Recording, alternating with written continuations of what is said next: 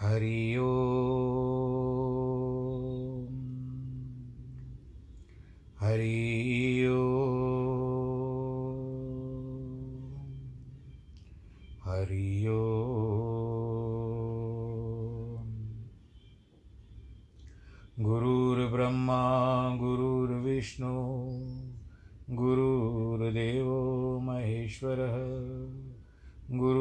गुरुर्साक्षात् परब्रह्मः। तस्मै श्रीगुरवे नमः। विघ्नेश्वराय वरदाय सुरप्रियाय। लम्बोदराय सकलाय जगद्दिताय। नागाननाय श्रुतियज्ञविभूषिताय गौरीसुताय गणनाथ नमो नमस्ते। नाहं वसामि वैकुण्ठे योगिनां हृदयेन च। मद्भक्तां यत्र गायन्ति तत्र तिष्ठामि नारद। जिस घर में हो आरती, चरण कमल चितलाय, तहाँ हरि वासा करे, ज्योत अनंत जगाए जहाँ भक्त कीर्तन करे, बहे प्रेम दरिया। तहाँ हरि श्रवण करे, सत्यलोक से आय। सब कुछ दीना आपने, भेंट करूँ क्या नाथ? नमस्कार की भेंट लो, जोड़ू मैं दोनों हाथ। जोड़ू मैं दोनों हाथ, जोड़ू मैं दोनों हाथ। शान्ताकारं भुजगशयनं पद्मनाभं सुरेशं विश्वाधारं गगनसदृशं मेघवर्णं शुभाङ्गं लक्ष्मीकान्तं कमलनयनं योगिवृधानगम्यं वंदे विष्णुं भवभयहरं सर्वलोकैकनाथं मङ्गलं भगवान् विष्णु, मङ्गलं गरुडध्वज, मङ्गलं पुण्डरीकाक्षमङ्गलायस्तनोहरि। सर्वमङ्गलमाङ्गल्ये शिवे सर्वार्थसाधिके शरण्ये त्र्यम्बके गौरी, नारायणी नमोऽस्तु ते। नारायणी नमोऽस्तु ते। नारायणी नमोऽस्तु ते। श्रीमन्नारायण श्रीमन्नारायण श्रीमन्नारायण। प्रिय भक्तजनों आइए कथा के को फिर से आरंभ करें।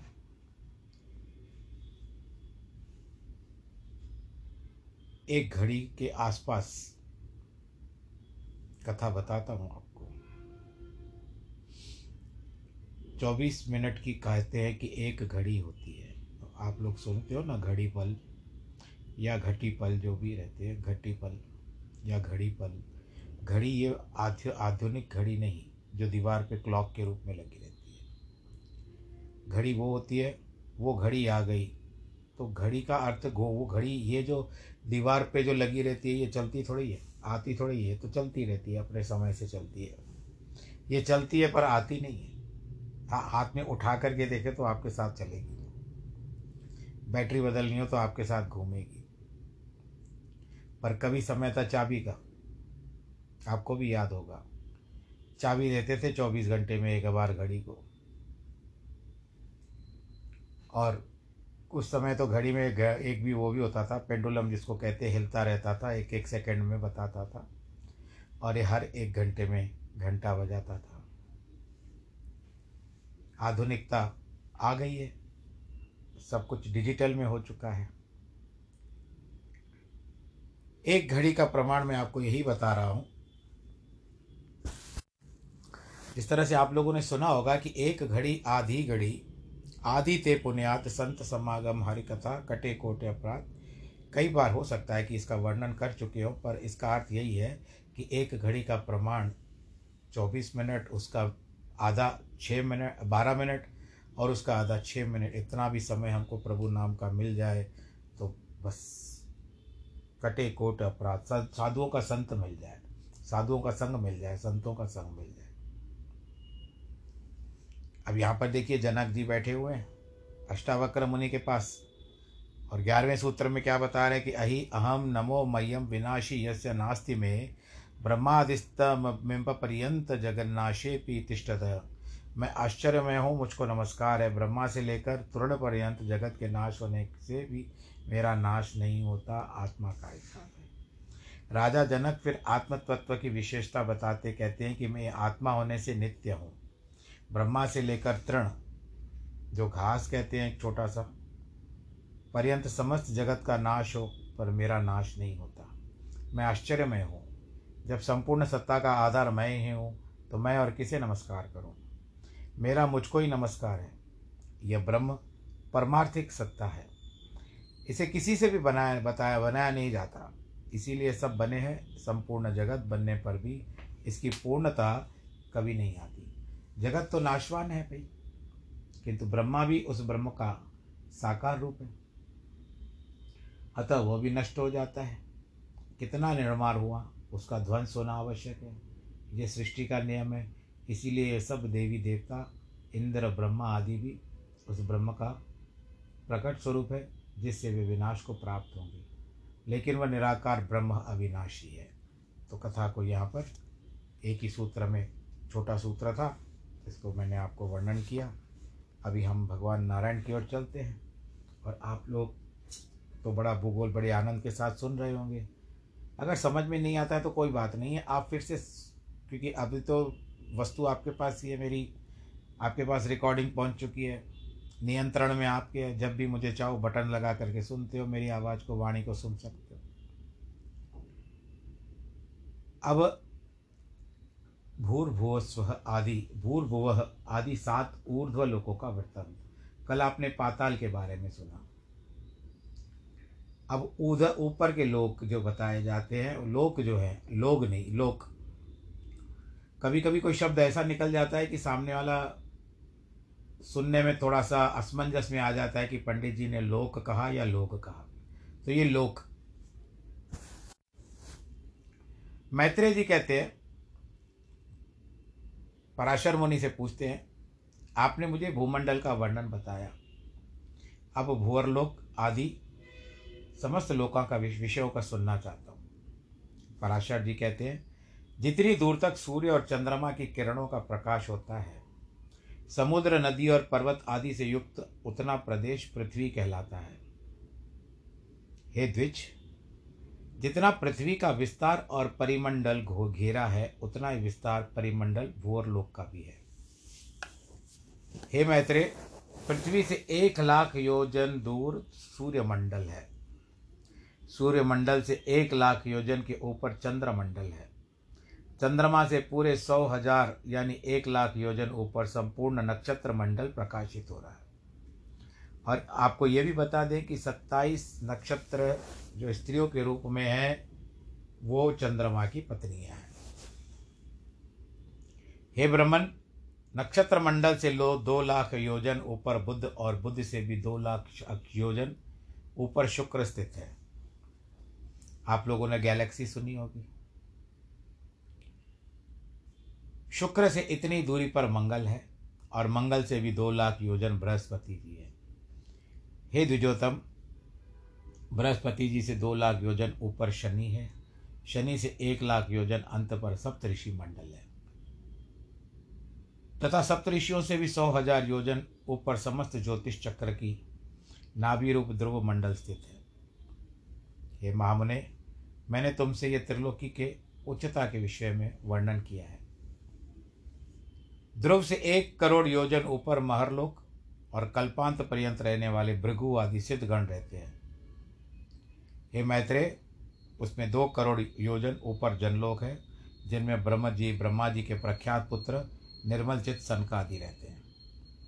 जनलोक से चौगुना अर्थात आठ करोड़ योजन ऊपर तपोलोक है। तपलोक, वहाँ वैराज नामक देवगणों का निवास है, जिनका कभी दाह नहीं होता।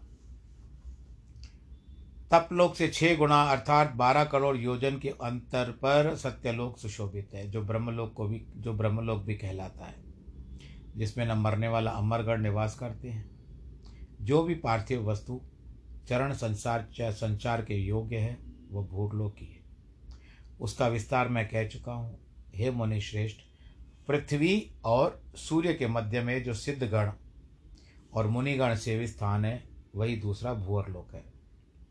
सूर्य और ध्रुव के बीच में जो चौदह लाख योजन अंतर है, उसी को लोक स्थित विचार करने पर स्वरलोक कहा जाता है। इसका अर्थ है भू, भुव, स्व। कृतक त्रैलोक्य कहलाते हैं। जन, तप तथा सत्य, ये अकृतक लोक है। इन कृतक और अकृतक त्रिलोकियों के मध्य में महरलोक आता है, जो कल्पना में केवल जनशून्य होता है, अत्यंत नष्ट नहीं होता। हे मैत्रेय, इस प्रकार मैंने तुमसे सात लोक और सात पाताल बताया इस ब्रह्मांड का बस इतना ही विस्तार है कि ब्रह्मांड कपित कहते के बीच के समान ऊपर नीचे सब और अंड कठा से गिरा हुआ है। हे मैत्रे ये अंड अपने से दस गुणे जल से आवृत है और वह जल का संपूर्ण आवरण अग्नि से गिरा हुआ है। अग्नि वायु से, वायु आकाश से परिविष्टित है। तथा आकाश भूतों के कारण तामस, अहंकार अहंकार मत तत्व से गिरा हुआ है। मैत्रेय, ये सातों उत्तरोत्तर एक दूसरे से दस गुणे हैं। महत्व तत्व की प्रदान आवर्त कर रखा है, वह अनंत है, तथा उसका न कभी अंत नाश होता है, न कभी कोई संख्या ही है। क्योंकि ये मुने अनंत, असंख्य, अपरिमेय और संपूर्ण जगत का कारण है, वही परा प्रकृति है। उसमें ऐसे ऐसे हज़ारों, लाखों तथा सैकड़ों करोड़ ब्रह्मांड है। जिस प्रकार काष्ट में अग्नि और तिल में तेल रहता है, उसी प्रकार स्वप्रकाश चेतात्मा, चेतनात्मा व्यापक पुरुष प्रधान में स्थित है। लकड़ी तो आपके हाथ में रहती है। आपको पता है उसके भीतर कितनी अग्नि भरी हुई है? तिल आपके हाथ में है, परंतु उसके भीतर आप कितना तिल निकाल, तेल निकाल सकते हो? तिल का तेल निकल गया।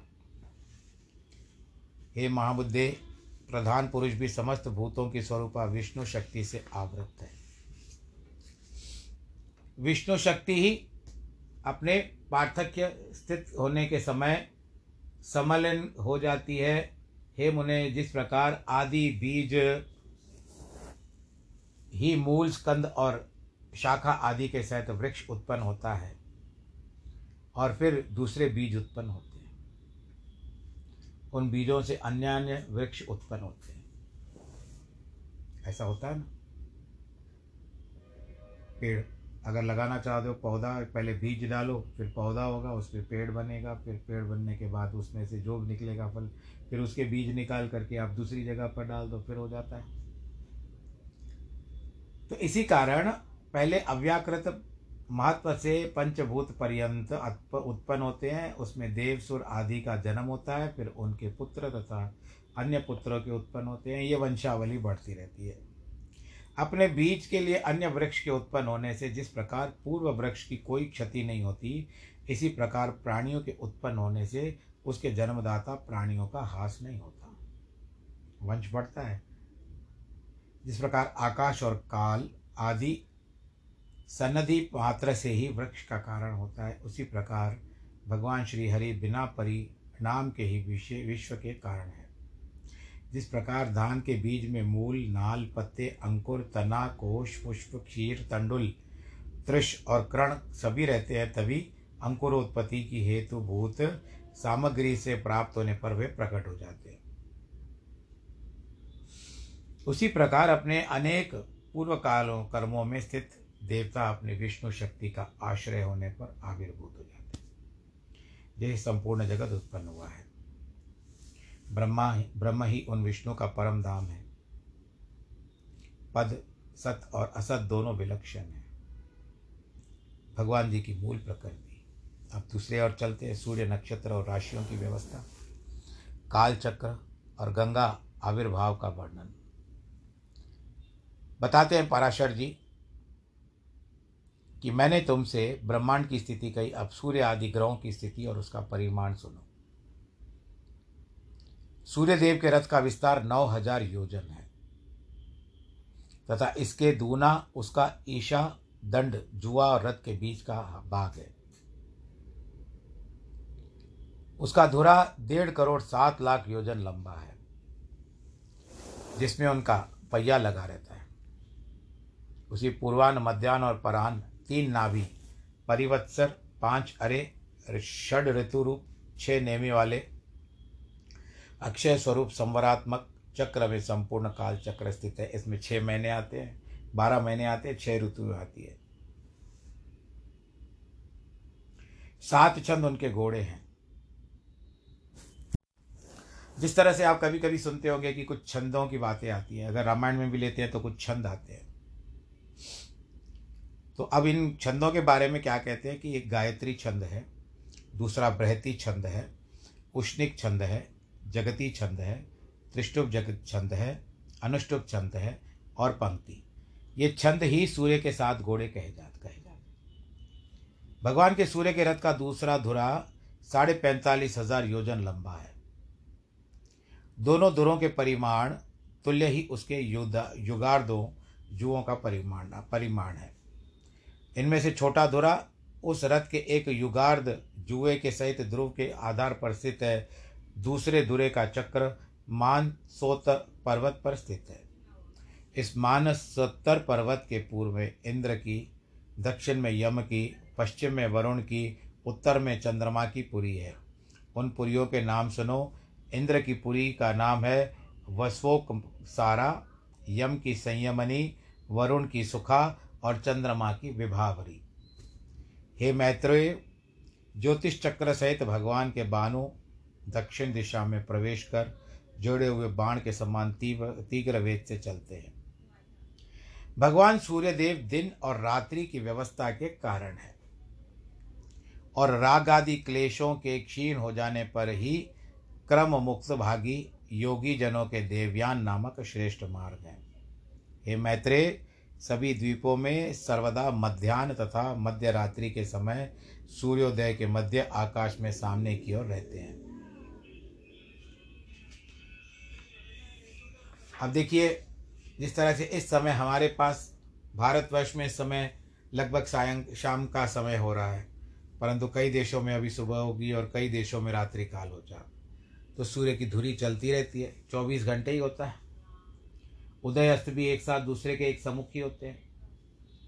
समस्त दिशा विदिशा सूर्य को जिस स्थान पर देखते हैं, जो उनके लिए वहाँ का उदय होता है, जहाँ दिन के अंत में सूर्य का तिरुभाव हो जाता है, उसको अस्त कहा जाता है। अब यहाँ बताए सूर्य के उदय और अस्त से ही पूर्व तथा पश्चिम दिशाएँ भी सुव्यवस्थित हैं। उनकी व्यवस्था हो चुकी है। उदय होता है पूर्व दिशा से, ये तो आप भी जानते हो। और पश्चिम में उसका अस्त होता है। वास्तव में जिस प्रकार पूर्व में प्रकाश करते हैं, उसी प्रकार पश्चिम तथा उत्तर और दक्षिण दिशाओं में भी करते हैं। एक समय की बात है कि मैं अमृतसर से दिल्ली आया था और दिल्ली से ये 2017 की बात है और एयर इंडिया की फ़्लाइट थी। दिल्ली से लेकर के हैदराबाद आ रहा परिवार भी साथ था क्योंकि हम बहुत अच्छी यात्रा करके आए थे। माता वैष्णो जी का दर्शन किया था, फिर बाबा जी के पास गए अमृतसर में, वहाँ पे उनका बहुत दर्शन किया। अभी तक वो जो वातावरण है हमको भूलता नहीं है। आनंददायी था। कथा का रस जैसे भरा भरा हुआ कहते हैं, वैसे आनंद आई यहाँ से हटना नहीं चाहिए। इतना सौभाग्य प्राप्त हुआ हमको। तो हम जब हवाई जहाज़ में बैठे, हवाई जहाज़ उड़ रहा था तो लगभग साढ़े पाँच छः बजे के आसपास या साढ़े छः साढ़े छः के आसपास हमने दो कारण देखे थे। क्या देखा हमने? दाई और खिड़की से दिखाई दे रही है, दोनों तरफ़ से खिड़कियाँ। एक स्थान पर हम बैठे हुए हैं, एक स्थान पर हम देखते हैं दाई और सूर्य अस्त हो रहा था। दाई और सूर्य अस्त हो रहा यही हम देख रहे थे कि दाई और सूर्य अस्त हो रहा था, यानी हमको अभी भी सूर्य की जो डूबता है, जैसे सूरज उस समय की सारी लालिमा जो रहती है सूर्यास्त के समय की लालिमा सारी दिखाई दे रही थी, पर हम अपनी खिड़की से बाई और देख रहे थे। तो यहाँ पर लगभग रात हो चुकी थी, यानी अंधेरा हो चुका था।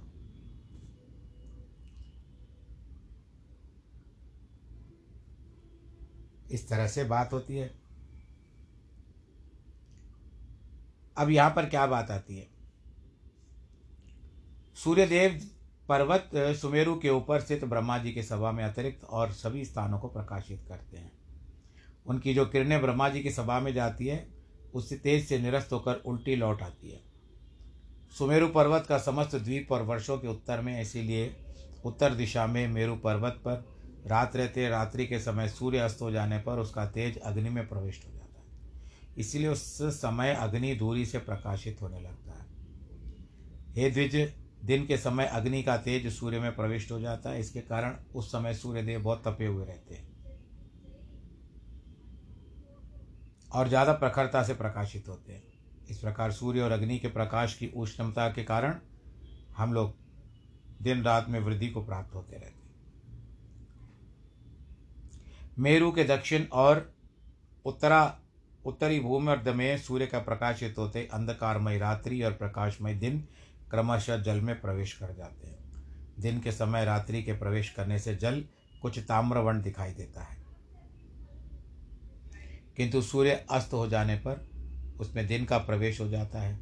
इसीलिए दिन के प्रवेश के कारण रात्रि के समय में शुक्ल वर्ण हो जाता है। इस प्रकार जब सूर्य पुष्कर द्वीप के मध्य में पहुंचकर पृथ्वी का तीसरा भाग पार कर लेता है तो उसकी वह गति एक मूर्त की होती है। अर्थात, उतने भाग के अतिक्रमण करने में जितना समय लगता है, वही मूर्त कहलाता है। हे द्विज कुलाल चक्र, जिसको कुमार चाक भी कहते हैं, सिरे पर घूमते हुए जीव के समान भ्रमण करता हुए सूर्य पृथ्वी के तीसों भागों का अतिक्रमण करने पर एक दिन रात्रि कहते हैं द्विज, उत्तरायण के आरंभ में सूर्य सबसे पहले मकर राशि में आते हैं, जिसको हम मकर संक्रांत कहते हैं। उसके पश्चात वह कुंभ और मीन राशियों में एक दूसरे राशि के में जाते हैं। जिस राशि को अंत करते हैं और दूसरी राशि में प्रवेश करते हैं तो पहली राशि को छोड़ते हैं। इसके लिए उस राशि का अंत करते हैं, इसके लिए उसको कहते हैं संक्रांत। संक्रमण का अंत होता है। इन तीनों राशियों को भोग चुकने के बाद सूर्य रात्रि और दिन को समान करता हुआ वैशुवती गति का अवलंबन करता है। उसके अनंतर नित्य प्रति रात्रि क्षीण होने लगती है, दिन बढ़ने लगता है। मेष तथा वृषभ राशि का अतिक्रमण कर, यानी घूमकर, मिथुन राशि से निकलकर, उत्तरायण के अंतिम सीमा पर उपस्थित होकर, कर्क राशि में पहुँच करके दक्षिणायन आरंभ करता है। यानी यात्रा उत्तर से लेकर के दक्षिण की ओर होती है। जिस प्रकार कुलाल चक्र से सिरे पर स्थित जीव अति शीघ्रता से घूमता है उसी प्रकार सूर्य भी दक्षिणायन को पार करने में अति शीघ्रता से चलता है। अब यहाँ पर रात बड़ी होती है और दिन कम हो जाते हैं। अति शीघ्रता पूर्वक वायु वेग से चलते हुए उत्कृष्ट मार्ग को थोड़े समय में पार कर लेता है। दक्षिणायन में दिन के समय शीघ्रता पूर्वक चलने से उस समय साढ़े तेरह नक्षत्रों के सूर्य बारह मुहूर्तों में पार कर लेता है, किंतु रात्रि के समय उतने नक्षत्रों का अठारह मुहूर्तों में पार करता है। कुलाल चक्र के मध्य में स्थित जीव जिस प्रकार धीरे धीरे चलता है, उसी प्रकार उत्तरायण के समय सूर्य की मंद गति होती है। इसीलिए उस समय पर थोड़ी सी भूमि भी अधि दीर्घकाल पार करता है, अतः उत्तरायण का अंतिम दिन अठारह मुहूर्त का होता है। इस दिन भी सूर्य आदि मंद गति से चलता है। ज्योतिष चक्रार के साढ़े तेरह नक्षत्रों में एक दिन पार करता है। जिस प्रकार नाभि देश में चक्र के मंद मंद घूमने से मृत पिंड भी मंद गति से घूमता है। हे मैत्रेय, जिस प्रकार कुलाल चक्र की नाभि अपने स्थान पर घूमती रहती है, उसी प्रकार ध्रुव भी ध्रुव भी अपने स्थान पर घूमता है। उत्तर तथा दक्षिण सीमाओं के मध्य में मंडलाकार घूमते हुए सूर्य की गति दिन अथवा रात्रि के समय मंद अथवा शीघ्र होती है। जिस अयन में, यानी दक्षिणायन या उत्तरायण में, जिस अयन में सूर्य की गति दिन के समय मंद होती है, उसमें रात्रि के समय शीघ्र होती है, तथा जिस समय रात्रि काल में शीघ्र होती है, उस समय दिन में मंद हो जाती है। हे द्विज सूर्य को सदा एक बार बराबर मार्ग ही पार करना पड़ता है। एक दिन रात्रि में यह समस्त राशियों को भोग कर लेता है। सूर्य छह राशियों के रात्रि के समय भोगता है छः को दिन के समय। राशियों के परिणाम के दिन घटना घटना, बढ़ना और घटना होता है। राशियों के भोग के अनुसार ही अथवा रात्रि की लघुता अथवा दीर्घता होती है। आप लोग जोड़िए साइन देखते हो अपनी। ये मैं मैं एरियन हूँ, मैं टॉरियन हूँ, मैं जेमिनाई हूँ मैं कैंसर हूँ तो ये सोलार सिस्टम की गिनती होती है जो संक्रांत होती है। रात्रि उषा कहलाती है, फिर उसके बाद प्रभात काल कहलाता है, उदय होने के बाद, फिर उसके बाद धीरे धीरे दिन बढ़ता है और फिर रात्रि काल आ जाता है। दारुण और भयानक संध्या काल के उपस्थित पर मंदेहा नामक भयंकर राक्षसगण सूर्य को खाना चाहते हैं। मैत्रे इन राक्षसों को प्रजापति का श्राप है कि उनका शरीर अक्षय रहकर भी मरण नित्य प्रति हो। अतः संध्या काल में उत्तर, उनका सूर्य से अति भीषण युद्ध होता है। हे महामुने, उस समय द्विजोतम गण जो ब्रह्मस्वरूप ओमकार तथा गायत्री से अभिमंत्रित जल छोड़ते हैं, उस वज्र स्वरूप जल से दुष्ट राक्षस दग्ध हो जाते हैं। ये अपने आप ही उत्पन्न होते हैं। और फिर ब्राह्मण देवता जो होते हैं, वो जो मंत्र बताया गायत्री से मंत्र का जल पढ़ करके उनके ऊपर छिड़क देते हैं तो सूर्य को इतना कष्ट नहीं होता। अग्निहोत्र में सूर्य ज्योति इत्यादि मंत्र से आहुति दी जाती है। ओमकार विश्व तेजस, प्राग्ञ रूप तीन धामों से युक्त विष्णु भगवान है। सूर्य विष्णु भगवान का अति श्रेष्ठ अंश और विकार रहित अंतर ज्योति स्वरूप है। इसके लिए इनका नाम नारायण है। अगर सांसारिक रूप से देखो तो चंद्र जो बनता है, रामचंद्र। कृष्णचंद्र। क्योंकि चंद्रमा को भगवान जी ने वरदान दिया था कि मेरा नाम तेरे नाम के बाद ही पूरा होगा। फिर कभी इस बार प्रसंग पर होंगे या हो सकता है कि आपको याद हो।